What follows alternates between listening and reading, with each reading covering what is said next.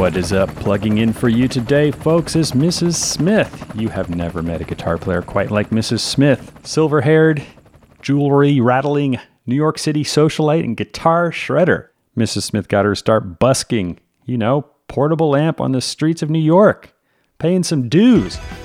And since then, she not only has been seen playing guitar and literally walking on water in a Gucci commercial, well, an extended commercial, really more of a short film, she has also challenged one of the most famous and powerful guitar shredders in the history of heavy metal to a live on stage guitar competition of sorts. And it happened.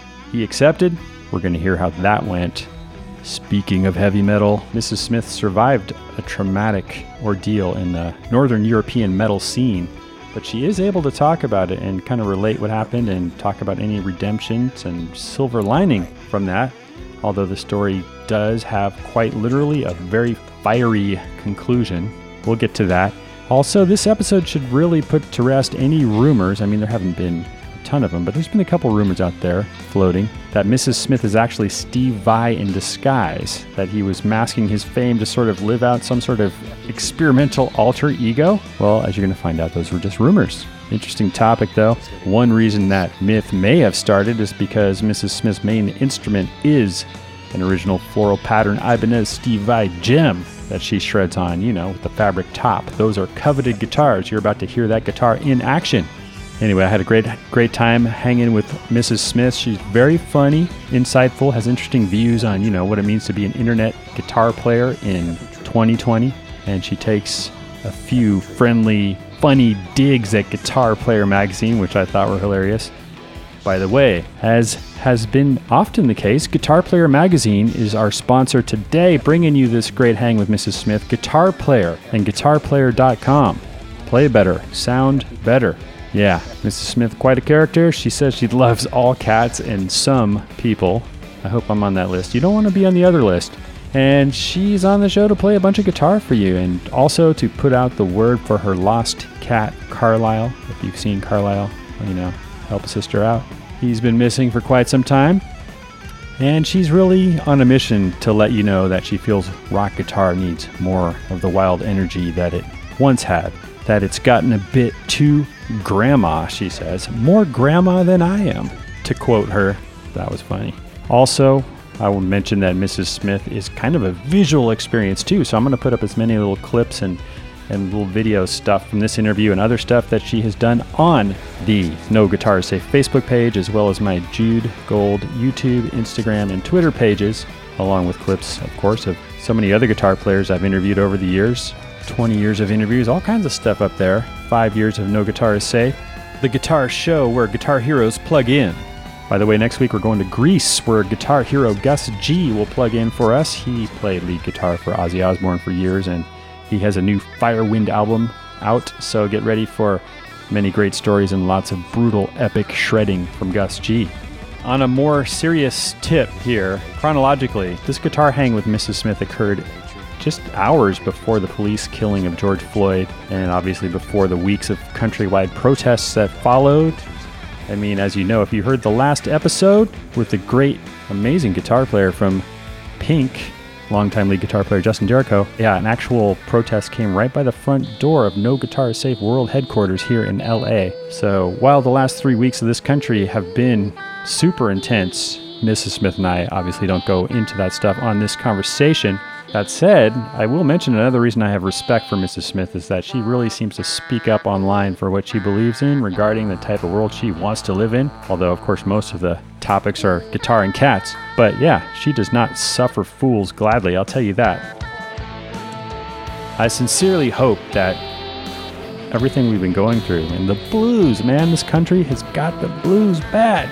I just hope that everything we've been going through increases awareness of the history of racism and the present state of racism in the US, and that it leads to significant improvements in the struggle against it somehow. I mean, let all of this bring us together. Listen to each other, everybody. I am Jude Gold. Thanks for listening to No Guitar is Safe. If you're a new listener, be sure to spin the previous 115 episodes. Which by my calculations you can do if you listen for eight hours a day for approximately 16 days in a row. Piece of cake. All right, let's fire this thing up and see if we can fly it all the way over to New York City and hang out with Mrs. Smith. guitar is safe.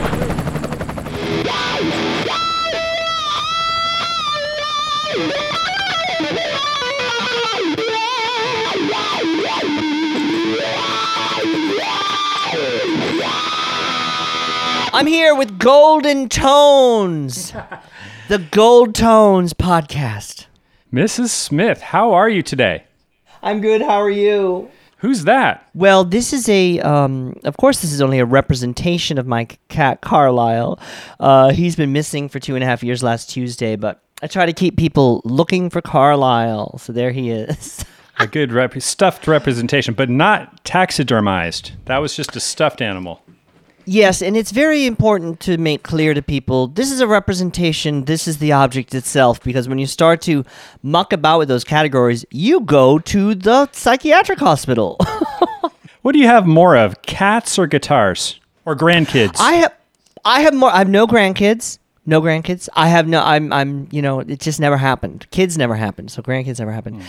I have guitars, I have one, two, three, four, five, six. Six guitars. nice. the five Ibanez's, and then I have a um a Fender acoustic, which I rather like. What are you holding right there today? This is a this is a classic, a modern classic. This is known as the um, flower guitar, and it's got a handle like a purse, which is why I love it so because I can just kind of hold, go like this. Um, it's got flowers, which remind me of my sitting room, and then it's got electric pink pickups by DiMarzio. This is an Right. Ibanez guitar, and they don't make it anymore.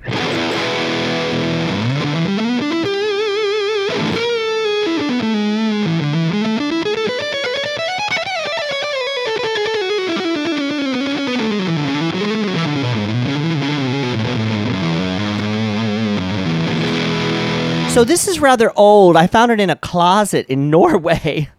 Um, and it causes a great deal of confusion, this guitar. I don't tend to play it so much anymore. I'm more in favor of a. I have a gold uh, RG that doesn't have a purse handle. Do you think that Steve Vai is into purses or something? Because he, I know that he had a role in designing the gem, obviously. he he he made this guitar, but he made a lot of them, and so one of them ended up in Norway in a closet. I ended up in a closet in Norway, groping in the darkness. I had been the whole reason of this whole all of this this I know it doesn't match, but the whole reason of this is uh, in the 90s, I was kidnapped and held for ransom by a Norwegian death metal band, and I suffered the Stockholm Syndrome. Oh, well, I was going to ask you about this, but it's not too traumatic of a subject to uh, bring up. Are you okay with talking about this? I have done so much about this. Let me just change the lighting to match the topic. There, I made it red. Oh yeah. it's great to see you. I love this. You emerged from that and now have an Upper East Side suite penthouse there. That's fantastic. Well, I'm, you know, I'm not in the Upper East Side these days, but thank you. I, I do oh. have an, an apartment on the Upper East Side, and I'm in Brooklyn these days. Mm-hmm. I got this Airbnb to help a young artist friend. Um, I patronize him, and now that we're basically roommates, I have to work really hard to not patronize him so much because he says, "Please stop it, stop condescending to me." but I, I start, I rented it as like I want to help you. He needed help. I wanted to support him. He's very helpful to me, and so I got this Airbnb, and then coronavirus. And now I'm stuck here, so I'm just kind of getting settled. you just recovered from being, you know, kidnapped and and locked up in Norway, and now you're locked up again. I'm curious. I was going to say, I'm curious. How did your guitar evolution? Because obviously, I would think they kidnapped you for your guitar skills. When did you start playing guitar? No, they kidnapped me because I was married to a marshmallow magnate and it was all a ransom thing. It was all money. It was money. They were trying to fund their album. And I learned the guitar in the closet. It was the only way for me to Oh. survive. And then I I joined see. the band and we had an amazing, very short lived, it was like a burst, amazing, cur- short lived career. Um, and then they died in a blaze of glory. Not my fault, and I won't take responsibility for it. Um, and then and then it was over and i came back to the united states and i kept living my life Okay, wait, wait, wait. And I Sh- just- show us one of the riffs that they forced you to play. now that's a bridge too far that's That- a bridge too Does far that bring up too much emotions? it does and i i did i did de- definitely get good at that kind of like but I said to them, "Can we get a little more groove, a little more pop, a little more R&B? This is sort of monotonous. There's this constant, you know." And they wanted me to tune down to um, C sharp, ten below, C sharp. Yeah, and so and I was like, "This actually can't be heard. This can't these these can't be heard." And they were like, "Well, the devil can hear it." There were a lot of disagreements, and so I got them going in more of a funky pop direction, which is why they got popular and why they hated me and uh, and then it was over. And I came back to the United States. I didn't want anything to do with the guitar. I went back to my life, and it wasn't until about, I guess, three or four years ago that I began to play again because I was absolutely destitute. Well, I'm fascinated with this because I've been to Norway, one of the most wonderful countries, and I love Northern Europe. And, and you don't really think about people suffering such a violent, traumatic thing, being kidnapped. Uh, what was it like? I imagine you must have played some thrash metal shows, and but you have like this incredible beehive hair and a multiple strings of pearls and huge rings on your fingers. What's it like playing death metal with all these accoutrements? Well, I adopted what, what I called a death witch persona named Freya. So I had put branches in my hair, and I was wearing bones, and kind of I would shatter diamonds, black diamonds, and I would take, uh, you know, um, I had severe eye makeup, you know, very like powerful blood red lips, and um, it was quite seductive, and. Um, and with as with everything you have to practice with it. So if you are going to go out there on this is for your um your listeners. And and i just want to say uh, it it means a lot to me um as a guitar professional you could say to finally be associated with the uppity guitar magazine you know Yeah. i just it means a lot to me so thank you That Thank you. reminds me, folks, this is brought to you today by Guitar Player Magazine and GuitarPlayer.com. I think that's what you're referring to. Guitar Player. Play better, sound better, fantastic guitar journalism since 1967. I hope that's the magazine you were referring to. guitar player uh read by people who actually like eric clapton Now, the thing about you that's so spectacular is is you used to busk on the street a lot, and maybe you still do. And you've since then you have been in a Gucci ad, you've been featured in Rolling Stone, you've been in the New York Times, you were in America's Got Talent, and recently, which I can't wait to hear about, you had a full guitar death match with Metallica's Kirk Hammett.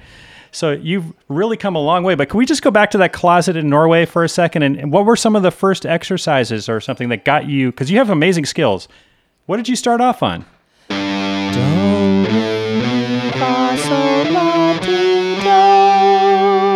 And then you get into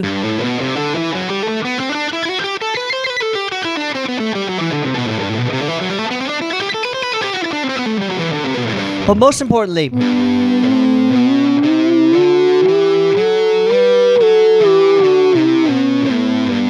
I sang along with what I was playing.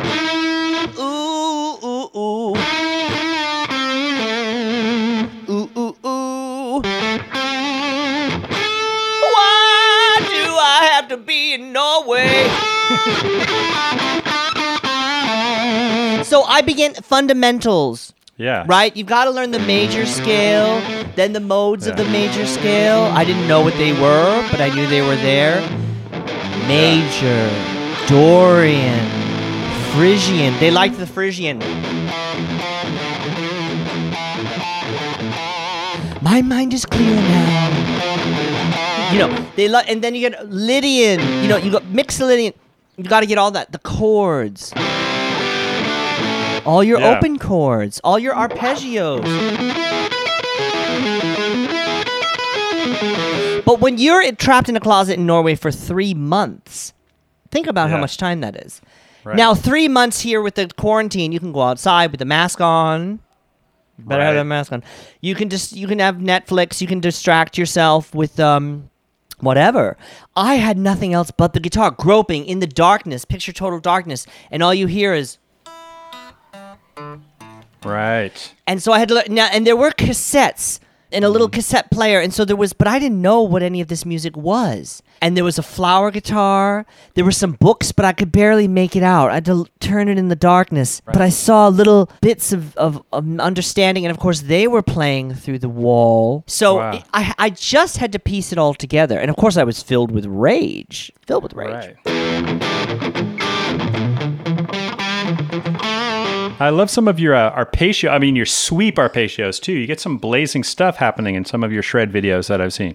Now your viewers are pretty, you know, highfalutin types. They can they can pay for lessons, and you know, they they they own, you know, uh, Gap Tooth Joe's 1952 Stratocaster, you know, from Norman's Rare Guitars. So they're pretty highfalutin. But I will say that um, let's talk about two shapes, the two easiest shapes that are arpeggios. Now, one of them I call the C shape. Now we all know C. We all learned C, probably the Right. first chord that we learned. I didn't learn it, I invented it in there. I just went I was picking things out. I had to invent all of music. But so we know the C, right? Yeah. Now we also know the A. Right? The Right. open chord, the A, right? right. Okay. So now what if we were to just move that up, okay? Let's go to the um, the A, the octave of A on the A string, okay? Right, but you're in a you're playing the C chord, so your hand is at the ninth position. Your first finger's at the ninth fret. That's right. That's right. Ninth fret. That's right. The first finger's at the ninth fret, and the, my pinky is on that octave of A. And we're just going to make that A chord. We can make it as a chord, right? We know that. We know that shape, right? Yep. Now we can also, and what we're doing with the picking hand is we're just, it's a slow strum. It's almost like a strum. You're just da da da da da. It falls downstairs. It just falls from string to string. Da da da da da. Right. Now the real challenge is to turn around. How do we turn around? And Frank Gambale talks about this. Odd number strings, even number strings. Now for myself, I go up and then I hammer on and pull off and then I pick the next string down down down. Up up up up, hammer on, pull off, yeah. upstroke, upstroke, upstroke. Down down down down, hammer on, pull off. Right? Yeah. Very cool. Now you can also add this F sharp. Yeah. Now you got like an F sharp minor sound. Yes. So now we're going to play this, and then we're going to slide up to A on the E string, and we're Wow. going to pull off and go down the A shape. Right, like an open A chord. Right. So it goes. Right. That I just made a major uh, major seven, which you can do as well. You could go. Right. Major seven arpeggios are the best of all.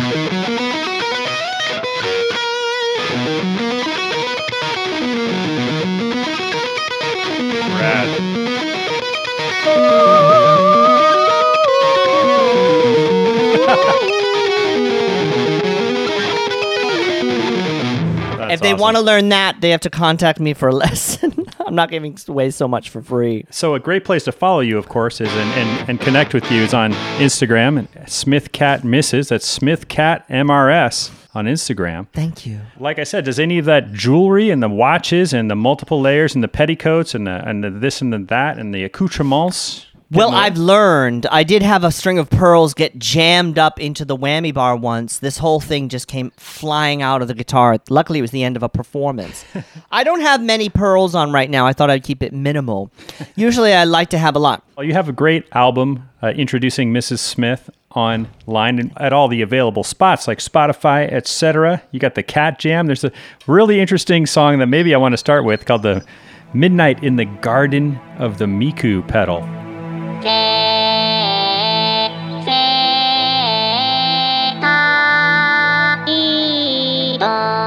Tell us how did you get that sound on that song? This is a analog, I believe analog, um, pedal for the guitar called the Miku pedal.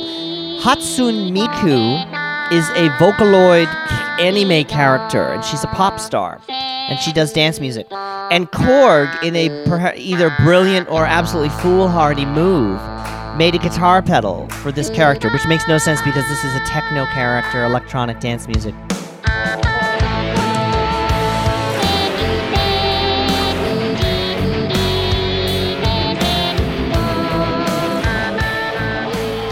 It didn't sell very well, and in fact, it was mocked uh, almost universally. And I decided to buy one and try to write some music with it. It- it- Online, people had proclaimed it to be totally unmusical, and so I took up the challenge and made a piece of music with it. Now, this can't be used live. I'll tell you why. It, I mean, unless you're doing something outside of a tempo, there's a latency issue. It's not MIDI, so it doesn't track with your playing. So I came up with this melody on the spot. I plugged into it, and as soon as I heard the, the voice singing, I went.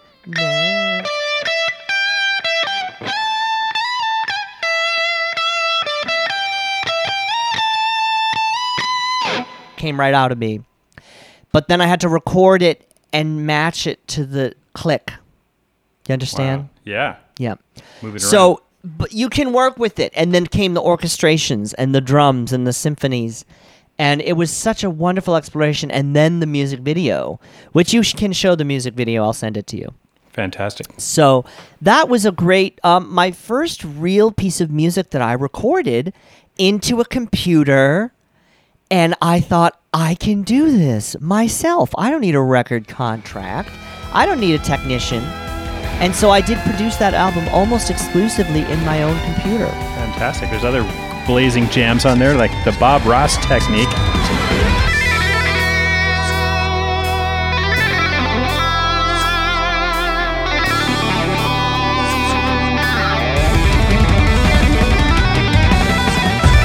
nature, and God's little creatures. Respect nature, and God's little creatures. Respect nature, and God's little creatures. Respect nature, and God's little creatures. Great solo on that. Oh, that's great. Yeah, so I can show this if you wish. So this is built. This is built around a kind of a kind of little machine that I came up with. Okay, where you. This is sort of that that kind. This is a minor shape. Right. Yeah, you could call it B minor. You could call it E minor. I don't really know. It's going with an open E, an E5. Yeah. So it's it's kind of a minor seven, I guess. Right? Yeah. And then the chord goes up. Just goes up a half step. So then this goes.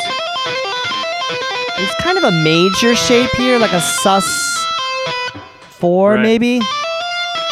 Yeah. Phrygian. Yes, we're in Phrygian. Then it goes goes up a whole step. So then it goes. This is a little different. Right? And then it goes down a half step. So fully.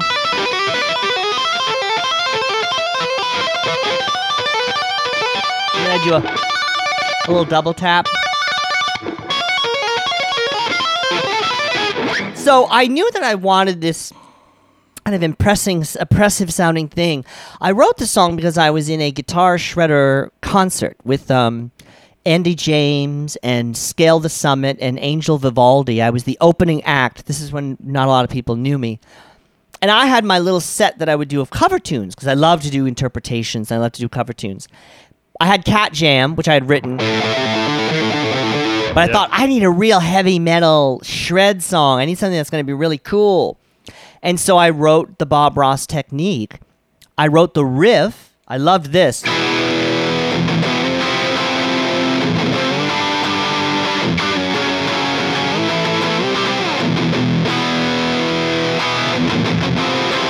Yeah, I just like crushes. moving these chords, these chords around. And it's always modulating. It's not holding into any one key. There's some chromaticism in there. And so that became interesting to come up with melodies for it. And my technique was to sing them sing over the rhythm part. To not Yeah. try to pick it out on the guitar because you would get you get stuck in a shape and it won't fit. So I played it um, at that show, and people liked it, and I just continued to improve it and expand it and work on it. And then it got into the album. and We put together a very fun music video. Now, did I hear some wah wah pedal?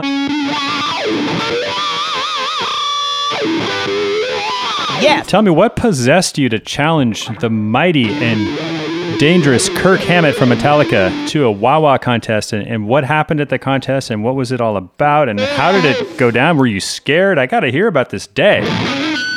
Well, um, now I'm I'm an abuser of the wah wah pedal, and I was asked. I'm I I ca- really can't keep my foot off of it, especially if I have an auto wah.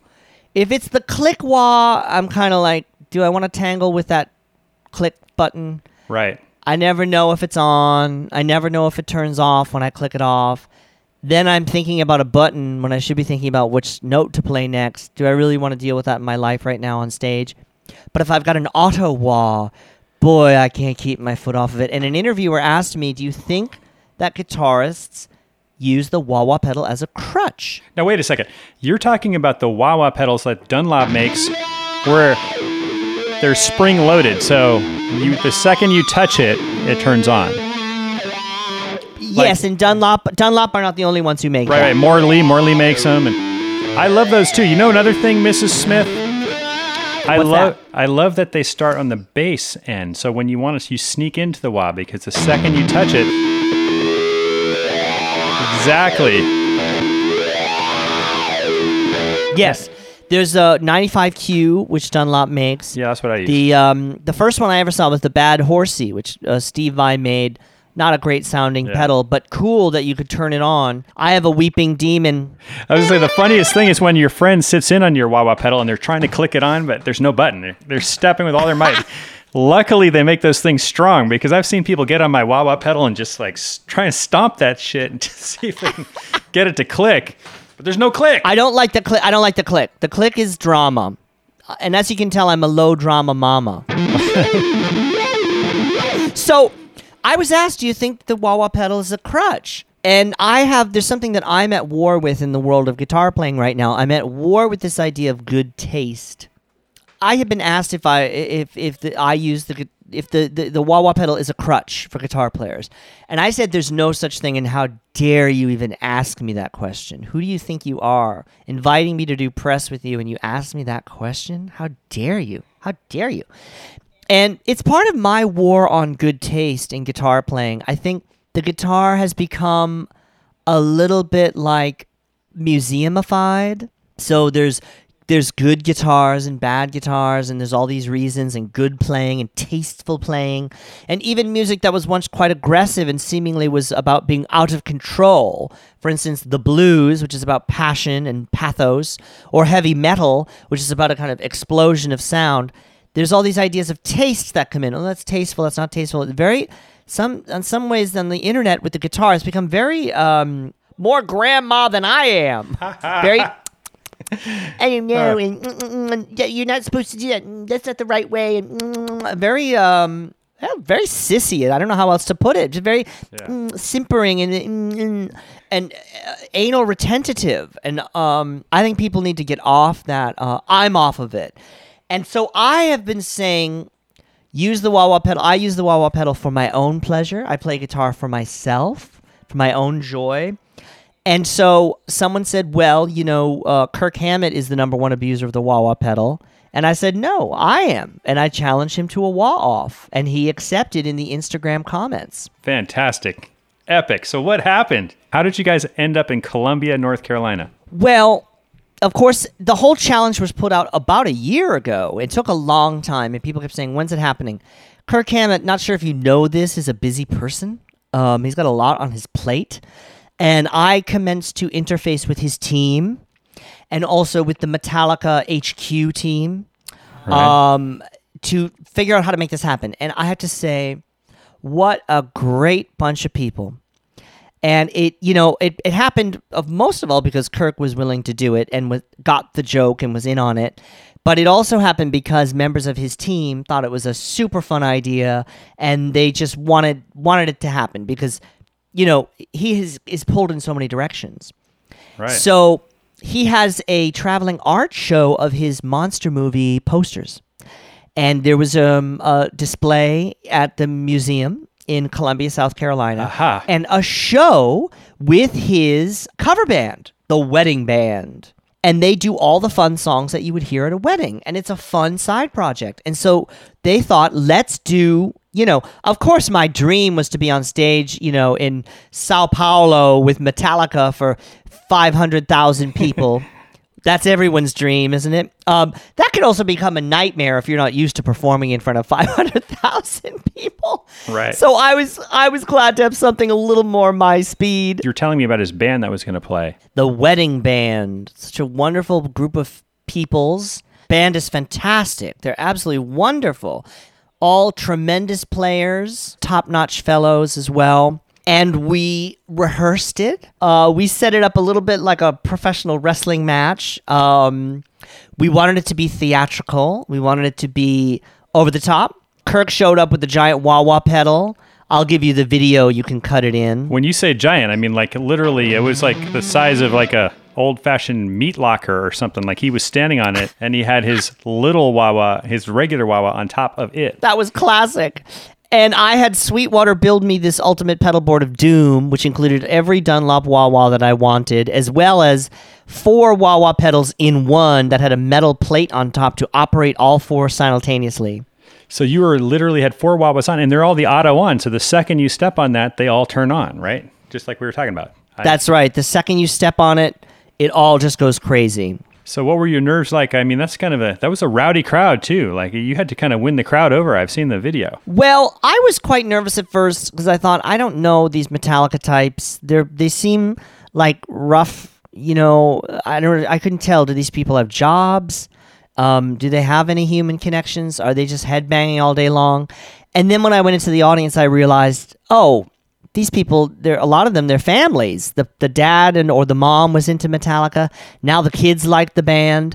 It's a family affair. People were very much in on the joke. And they were teasing me, you're going to lose, Mrs. Smith, or we're rooting for you, Mrs. Smith. And I would say, you know, if you want me really to win, then you'd buy one of these t shirts over here because that's how I'm going to afford my chicken Caesar salad later tonight. so. So going out beforehand, which I like to do anyway at a show, it helped. It eased my nerves a lot because I thought, what if I go out there and they really are booing me, not fun booing me, but mean booing me, or maybe they won't accept the type of lady that I am, the the unique and, and eccentric lady that I am. They loved it. I came out trash talking Kirk. He came out with his giant wah wah pedal. Um, the guitar techs were there. God, what I can tell you to have Chad Z, guitar tech to James Hetfield, in my corner. You know, before I went on stage, I was back there talking to my manager, uh, Ben Weinman, formerly of Dillinger Escape Plan, and I was getting nervous. My palms were sweating. And Chad came up to me and he said, uh, "May I have that guitar, please?" And I said, "Yes, of course." And he took he took it away, went and tuned it, and then brought it back to me. And I thought, "This is what it's like to be a rock star. I could get used to this." Yeah. what a dear. so they they embraced me, and everyone in the team was so wonderful. Tony, who's so fantastic. Tony is like the fifth member of Metallica. And of course, Kirk is just as sweet a fellow as you could ever hope to go along with this, to really do this. And I kept saying to you, of course, I'm always doing outsized cabaret performances, big, big stage movements. And I thought, I know he's a little on the shy side. I think he's the shyer member of that rock group. I, I watched interviews. He's a low key fellow off stage. I thought, I hope he doesn't, you know, just. I hope I, I don't want to blow him away with my theatrical outrageousness. Boy, he showed me a thing or two. and as soon as I was on stage, I said, Of course he's going to be fantastic. He's used to performing for 50,000 people. He knows how to throw it to the back row. So I took a few, and he was doing karate moves with me. We made that up on stage. I got into that He was wearing and a cape. he's wearing a cape. One of one of his staff members was sewing the cape minutes before he went on, and of course everything is a ghoulish theme with him because he loves the monster films. And uh, we had such a great time. And then afterwards, of course, I won.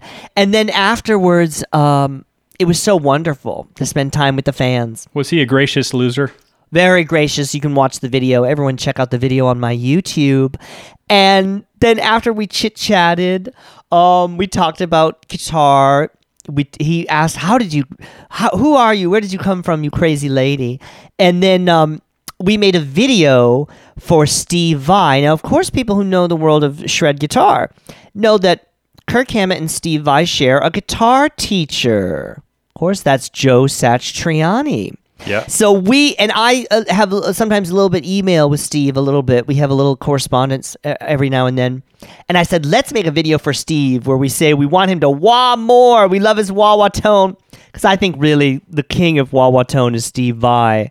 And so we made a funny video for him and sent it to him, and he loved it. It was so much fun. What did he tell you in one of those emails? That his fans are approaching him like. Oh, they think that he is he is Mrs. Smith. That he is somehow adopting an elaborate costume and perhaps makeup and transforming his body and his voice and his mind to become me.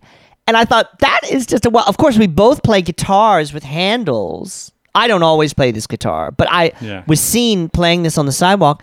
We're both great fans of the Dorian mode.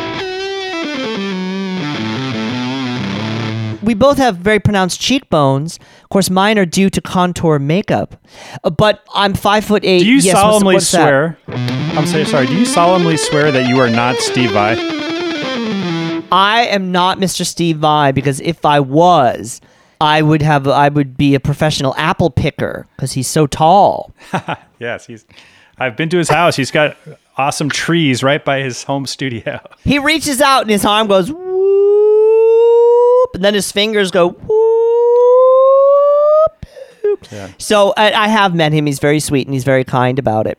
He said he won't correct the record just to keep the mystique going. but I think it says a lot about him as an artist that people would assume he would be capable of such an outlandish characterological affair. Uh, he is, I believe, the most creative of that set. They're all good guitar players, but he's the one that really pushes the envelope with theatricality and out, outlandish storylines. So not surprising. And he gets done some amazing music too. I think like the uh, Zappa influence and like what's his little his song, "The Little Green Men" or something. It just blows my mind right Yes. from back in the That's day. what I emailed him about. I emailed him about because, of course, the UFOs have turned up in the New York Times, and I said, "This is it. The military's released the footage." I said, "You called it, Steve. How how long ago? You were ahead of your time." Of course, he's ahead of his time in so many ways. And he's become a great ambassador for the guitar, and he is doing a lot of live streams these days, and he's been very encouraging to me. Um, and so, you know, we he's amazing, just amazing artist. Now, what year was your JEM made? I I think you mentioned, but that's got the actual fabric top on it, doesn't it? This is the OG Frozen. fabric Frozen. JEM. Frozen. Okay, so it. This is. Oh my God! It just said my internet connection is unstable. As long as long as your mental state is stable. Never.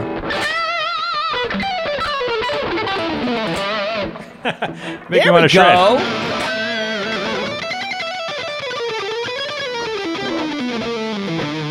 I'm a big fan of chromatic notes with a blues scale. Yeah, me too. Let's get into it. Of course, that's a Dorian lick. Yeah.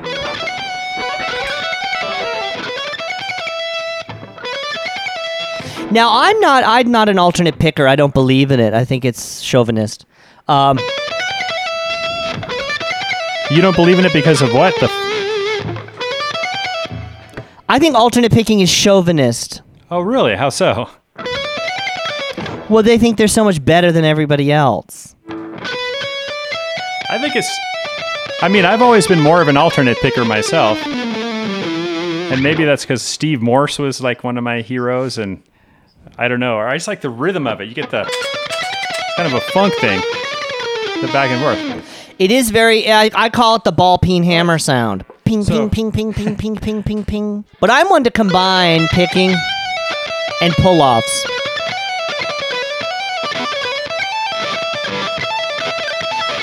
This is another fun one. Nice. Go down the whole. Of course, the problem with the pentatonic is the two notes per string. So you go down.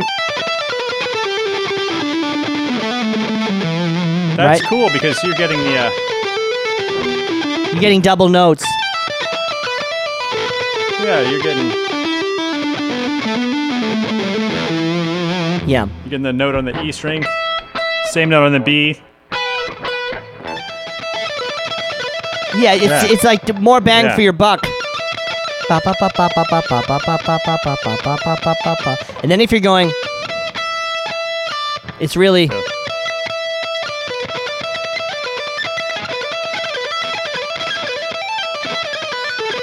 and then you can just go down the whole pentatonic. Of course, I can only do that up there because my fingers are so small. Another fun thing is to always always work those modal sounds into the blues. I always go back to the blues. It's always pentatonic is the bass. Those five notes. But then I'll pull in a little There's the blue note. And then I'll so I'll, I'll throw in a little Dorian. And then throw in a little Mixolydian.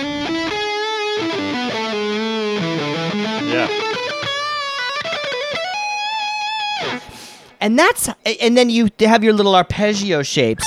You know what I'm saying? You can do those little shapes. Now, if you were on the, I don't know where your favorite busking spots are, but you helped get established by uh, becoming a street busker in New York City and other places. What if you were on, I don't know, Tompkins Square Park or something?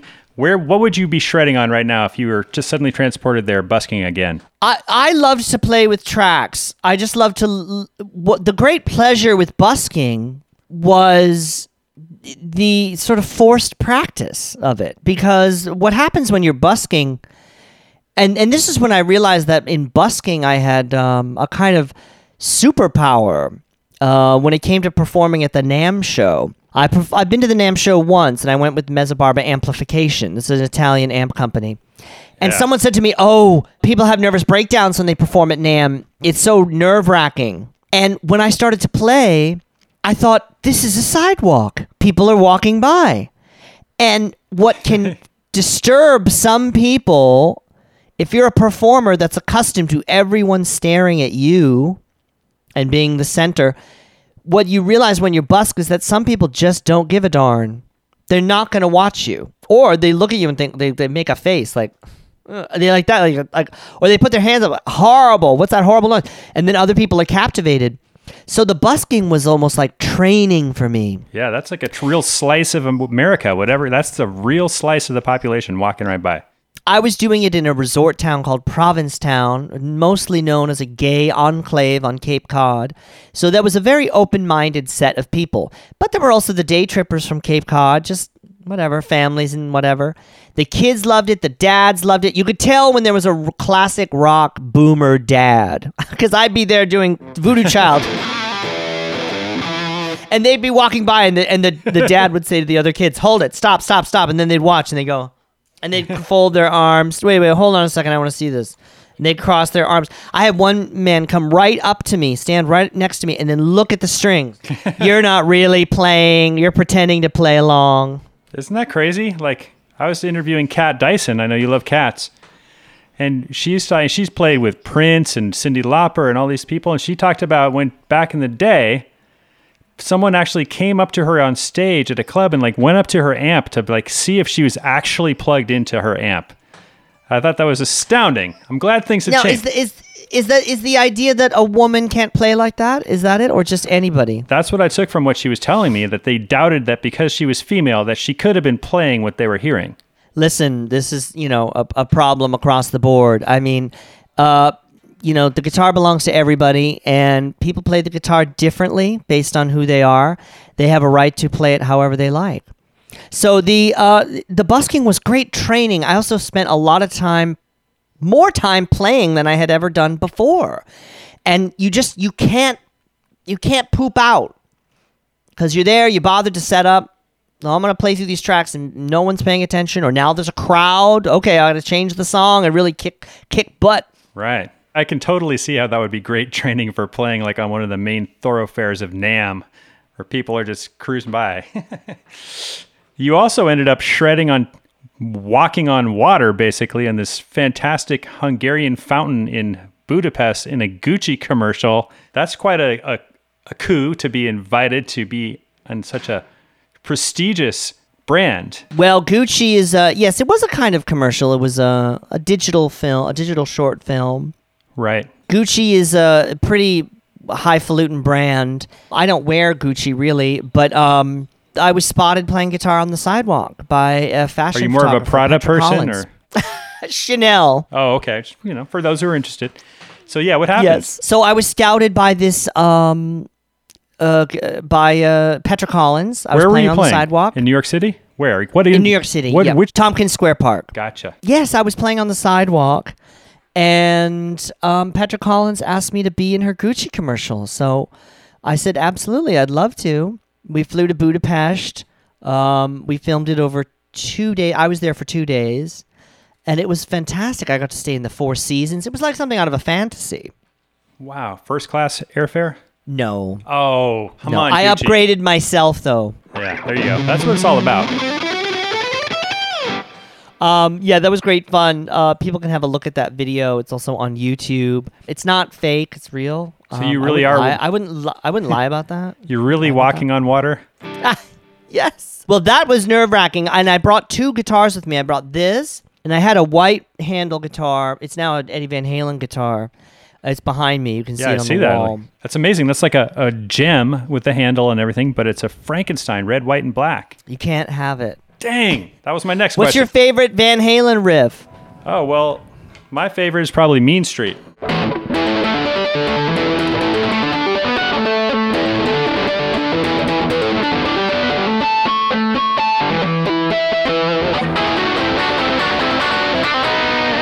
Not just not just the the main riff, but also the groove.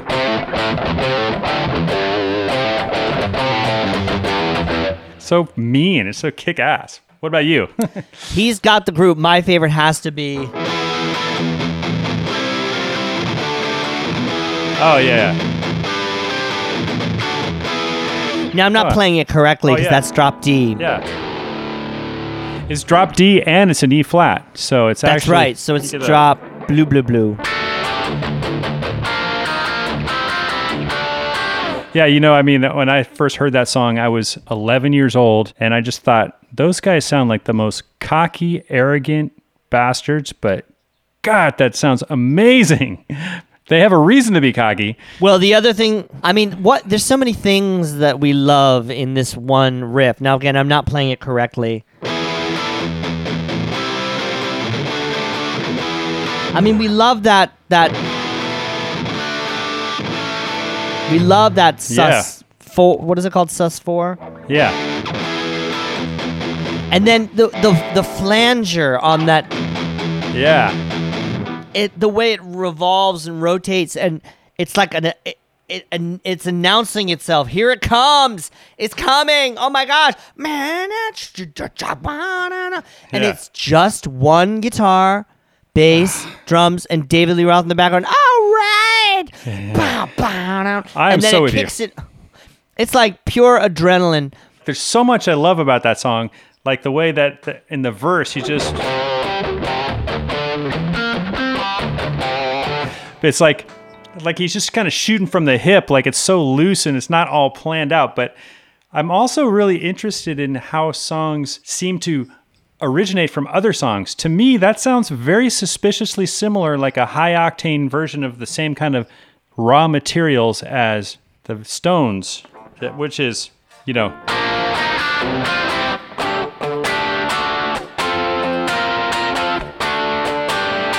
that Street Fighting Man? it's Jumpin' Jack Flash, I think.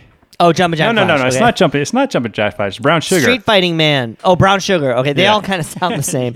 Um, yes. Well, I, I think that um, I've had a theory that Edward Van Halen is slightly older than most of that shred guitar player generation. Steve Vai was telling a story on his live stream where he was like 14 and he heard Eruption. Well, that means you know Edward Van Halen is at least what 10 years older than him, right? Yeah, I don't know. He's he, Eddie was Something only, like that. Eddie was only like 20 when he recorded that. 21, which is mind-boggling. Right. But those little those little ch- differences in age where a generation break happens can be very important. Right. And I think he's more in, in, in influenced by classic by uh, rock and roll, the Chuck Berry style rock and roll, R&B. There's so much groove in Edward Van Halen's swing too. So much swing in his rhythm playing. Yeah. It's almost impossible to replicate. It's very hard to copy. If you don't, I don't tend to play with a lot of swing, so it's very, it's like a foreign language to me. Um, the way and the coordination with the drummer, of course, his brother. Yeah, Phil X, who was recently on the show, yeah, he just did a whole YouTube video trying to understand the Eddie Van Halen swing. It's uh it is a mystical thing. It's just cool, and it's what makes it. It separates Van Halen from the um, the kind of like more the just that glam metal. The glam metal is a little. It's just Yeah. harsher and more. They're more fun to me. Van Halen just sounds more fun. now, speaking of generational things, like things have changed so much since those days. Like now, a, a big thing is being an internet guitarist, which I mean, you you definitely fall into that category in a lot of ways because you've amassed tens of thousands of followers on Instagram. Again, it's Smith Cat Mrs. MRS. Is there a by the way? Is there a Mr. Smith? They die of suspicious. Mr. Smith has passed away a long time ago. Thanks for bringing up a really depressing feature of my life, which is that I'm totally alone. I'm except so for sorry. these podcast interviews that I do with people that I wonder do they really care? Oh, forgive me. Uh, I, I care. I really do. Um, I there is no Mr. Smith. Um, and I'm I'm just done. I'm done. I've said goodbye to love. I can't do it anymore. I'm dead down there. I just can't. I've I've spent so much time chasing the the the male species, you know, and I can't do it anymore. I'm too old. I'm having fun with this. This Yes. is the only phallic symbol I need in my world. um, The guitar will never, never desert you. I love that. so yes, I did. The online scene has been my boon. It's been my my baby. It's been my. It is. It is. Te- is temptress, torturer, deliverer. It's everything. It's it's a it's a whole ba- a lot of stuff. Do you have any tips for guitar players in general as to how to, you know, get get it going with online and how to, you know, deal with haters and stuff? I, I know that you you seem to Don't hand- don't go online. Stay. I mean, follow me, but don't don't don't try. Don't don't do it. It's terribly painful. Um, it's a waste of time. You know, spend Wait. time following me. Oh, I see. So just just follow you online, but don't do anything else. I'm getting it. no, I'm kidding. Um, um, yes. But wait, I- you said that you get some delight out of it too. You mentioned all wide spectrum of different emotions and, and experiences with being online. I often have to control my emotions. I mean, thank goodness the meds are working right now. Um, I'm on two. They're both mood stabilizers. They seem to be working. But there have been times where I have really gone up and down each side of the internet. You know, you can post something and it gets all of these views and likes, and people are filling up the comments, and it was a one off thing. You didn't even think about it. Then you can put all this time into another video. People don't like it, or they, they, they will outright tell you what they want you to do. And you've got to please them to keep them, but then then you can resent them. It's a very I think it's more feedback from an audience than an artist has ever had to absorb Right. and it requires a lot of mental discipline sometimes to not look to not look at the views to not look at the comments. And yet the comments are also great fun because we're kidding around and i'm responding and then people love that when they when you respond to them. They light up and they they get a kick out of it. And you you might learn things from them. They might teach you something new about music or about a new artist. So it's a very I can't just say like, "Oh, it's great and, you know, everyone should do it" because I think that there's also problems with the online guitar world. Um, Right. It can be very mean. Now, I don't tend to get that. People people are following me because they like something different. Okay, so now if Guitar World posts a story about me, you're gonna see a lot of mean. I don't read those comments, but when I post to my channel, people are following me because they like something different. But it can be very mean and judgmental it can also be just too much outrageously amazing perfect guitar playing which can intimidate people. You, you you're also the i'm not talking about myself. I'm not talking about hmm. myself.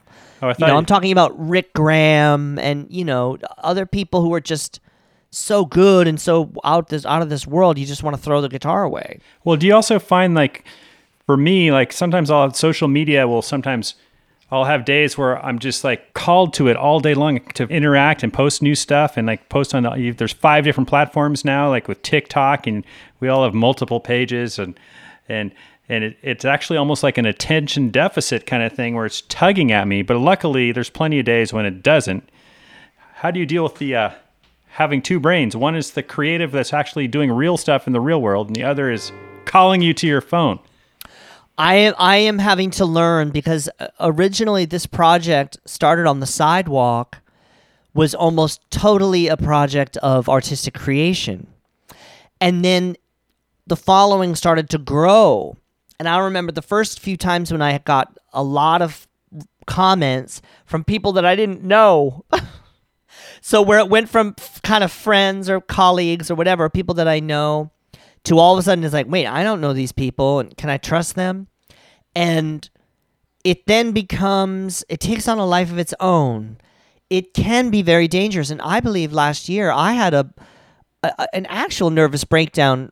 I can't say it was caused by the internet or, or Instagram, but I was posting almost every day. I was gaining a thousand followers a week. The whole Kirk Hammett thing was brewing. There was so much going on, and yet I have struggled to create outside of that. And so, um, I had to take a break uh, for a month from it. And then, of course, people are, "Where are you? Are you okay?" And then you don't get the, the you're sort of out of the algorithm or something. It's very, it's very difficult.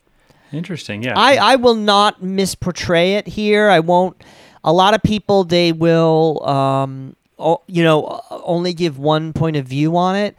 But I will say that I believe it is a force for good and it has real drawbacks. So people need to proceed with caution. As players and hobbyists, I'm assuming a lot of your followers are hobbyists. They have families, they have jobs, they've got other lives. I if they're trying to progress in their playing, I encourage people to maybe choose one guitar lesson video to watch and focus on that and then spend a lot of time with the instrument alone. But put the phone away, put the computer away. Cuz what I tell my what I find with my students is that they're watching so much outrageous guitar playing that they get demotivated. But because those guitar players never show what it took to get there right. The hours and hours and hours and so they just think oh well they're just born that way and that's not the case at all Well, I'm old enough that we didn't have phones or internet, so I was basically locked in the closet when I was a teenager too. so we and you know how did. beneficial it was Yeah, yes so- that's you know how beneficial it was Yeah. So before our interview, when I was researching you, I found a video that I took of, of a, a silver haired lady with a walker on the Hollywood Boulevard. I took that about 10 years ago. Was that you? It was not me i don't need a walker i can walk i go for i'm in fact i the only walking i do is power walking in a jumpsuit I think that this, I understand the idea behind this act. A kind of granny is shredding, the contrast between granny and shredding. Um, I'm nobody's grandmother. Um, I'm your auntie if you want me to be. Um, I, I'm not broken down and old and decrepit. I'm, I'm vital. I'm full of vigor and vim. I'm a socialite, and she looks like trash. And she can't shred like you. I mean, let's be real here. That that was really that's what was the dead giveaway to me. Even though the video was blurry, it was not happening the same way. She's a basic bitch. Oh, okay. Look what you made me do. I'm so you gotta put a beep over that. You have to put a beep over it. Oh, I'm sorry. Did you did you have some white wine there in the break or something like?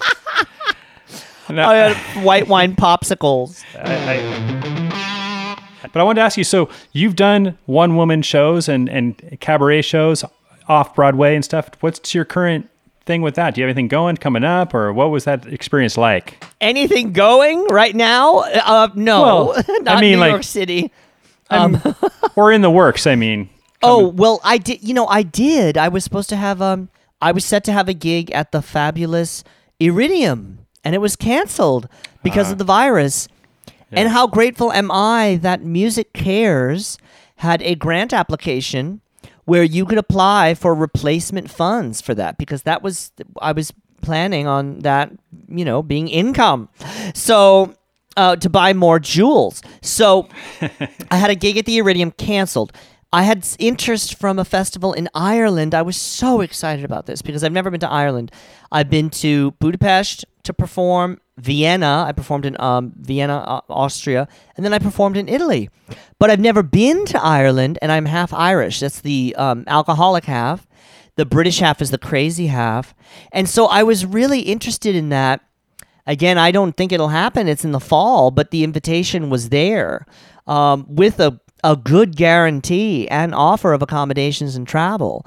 So when I perform this type of show, that like where I would be performing to Ireland, I don't bring a band with me because it just is not cost effective at this point. Mm-hmm. So I perform with backing tracks and videos and we have a projector and i tell stories and then i play songs and then i interact with the audience. People come up and play with my whammy bar.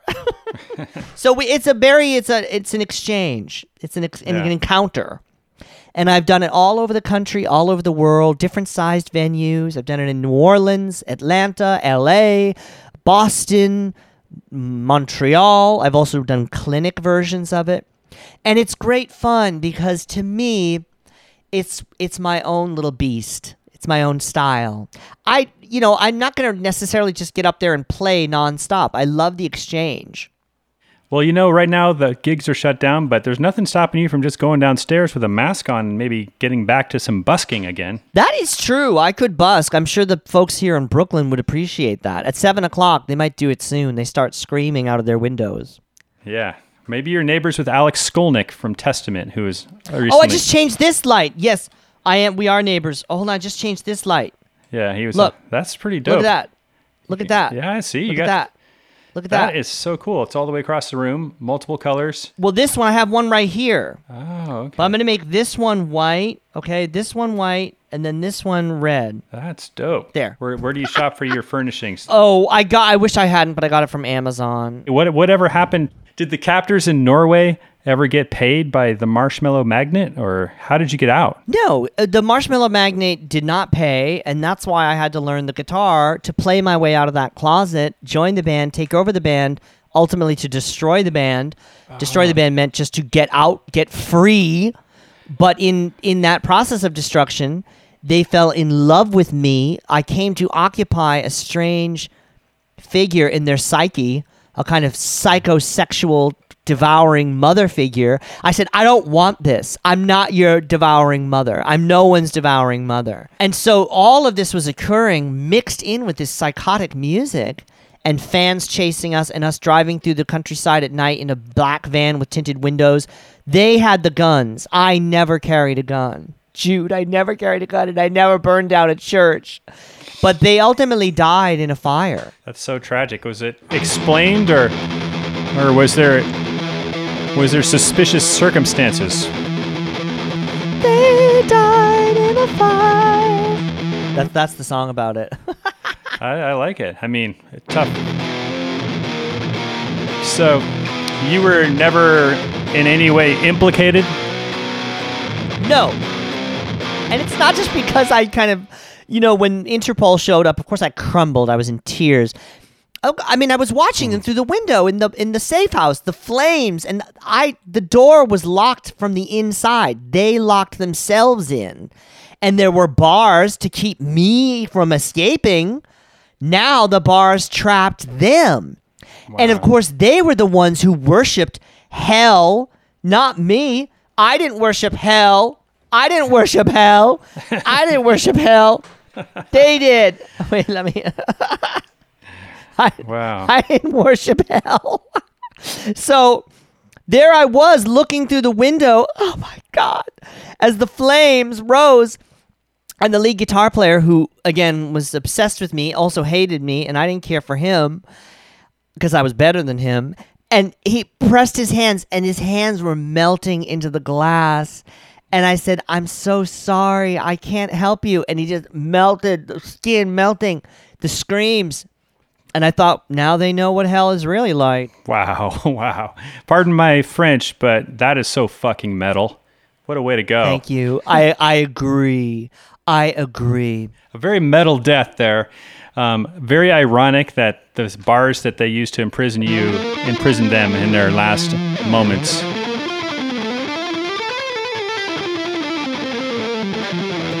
Locrian! Locrian! Locrian.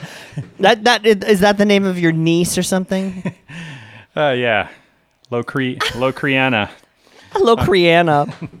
well, Jude, this was so fantastic. You're such a, a kind person. I, I wore my LA, New York, but in the ACDC font with the lightning bolt in between. Look at Since you. since I'm in LA and you're in New York today, it's been great fun. Um, keep it alive to your uh, 105 for sure. Thank you. Let's have a little exchange. Come on, go, give me something.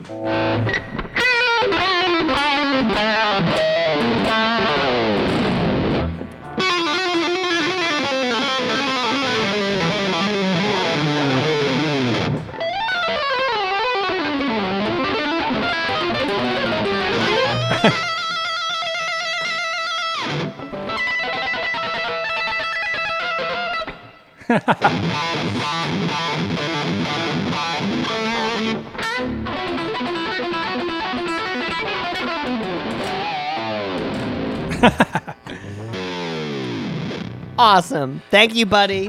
All right. You stay safe. Oh, thank you. You stay safe too.